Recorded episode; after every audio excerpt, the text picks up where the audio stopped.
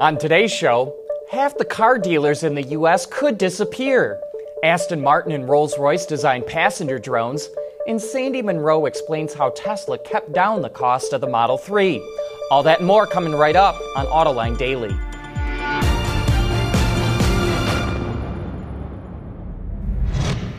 This is Autoline Daily, the show dedicated to enthusiasts of the global automotive industry.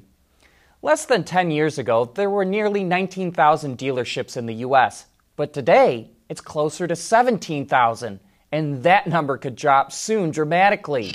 That's according to a study from Cox Automotive, whose brands include Auto Trader and Kelley Blue Book, and it all has to do with people buying fewer personal vehicles. As mobility services expand and more self driving vehicles come online, many customers will not need to purchase their own vehicle. The study predicts there will only be 9,000 dealerships by 2034, and the big dealer groups will buy up the small ones. There are 9,000 dealer owners now, but the study says that could drop to as few as 1,000 owners by 2030. Scuderia Cameron Glickenhaus, which makes low volume exotic cars, just announced two throwback models. The first is a modern recreation of the GM built Baja Boot off roader from 1967, only two of which were ever built. The Baja Boot will feature throwback styling, a 650 horsepower 5.6 liter V8, and a starting cost of $250,000. The second car Glickenhaus announced is the SCG 006, which is a throwback two seater sports car that seems to have taken styling inspiration from 1960s Ferraris. Your choice Cooper convertible, paddle shift auto, or six speed manual, and it gets a 650 horsepower supercharged V8. You know, every time you turn around, it seems like another car company is getting involved with passenger drones. And coming up next, we'll tell you who's doing it now. Autoline Daily is brought to you by Bridgestone Tires, your journey, our passion. Dow Automotive Systems, advanced materials that deliver better results. And by Lear, a global leader in automotive seating and electrical systems. A clarification here. Last week we reported that the Genesis luxury brand of Hyundai was going to adopt a build to order model, and it is, but that will be based on orders from dealers, not from retail customers as we reported. Genesis had been building cars based on a forecast and delivering them to dealers, but that led to very high inventory levels, and it's adopting a build to order model to keep inventory under control. You know, we keep saying that passenger drones will be the next big thing, and now Aston Martin and Rolls Royce are throwing their hats into the ring. Aston Martin designed the Volante Vision concept. It features three propellers powered by a high performance hybrid electric propulsion system. It will be autonomous and can hold three adults.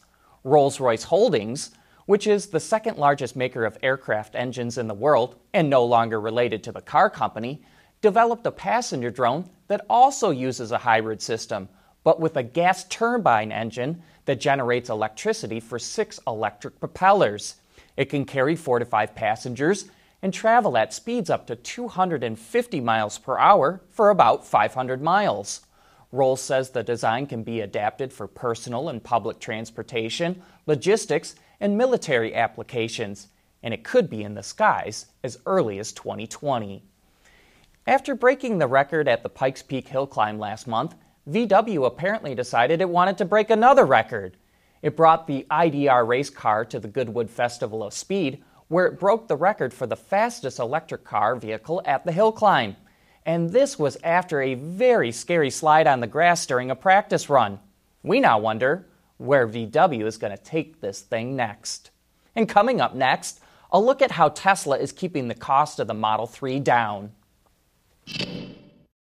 Lighter, safer, stronger, quieter, and more sustainable.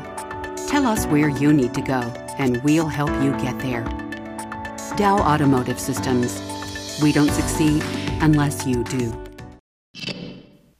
Yesterday, we showed you a clip from our latest video with Sandy Munro, whose company tore down a Tesla Model 3 and found that the top line models can generate profit margins greater than 30%.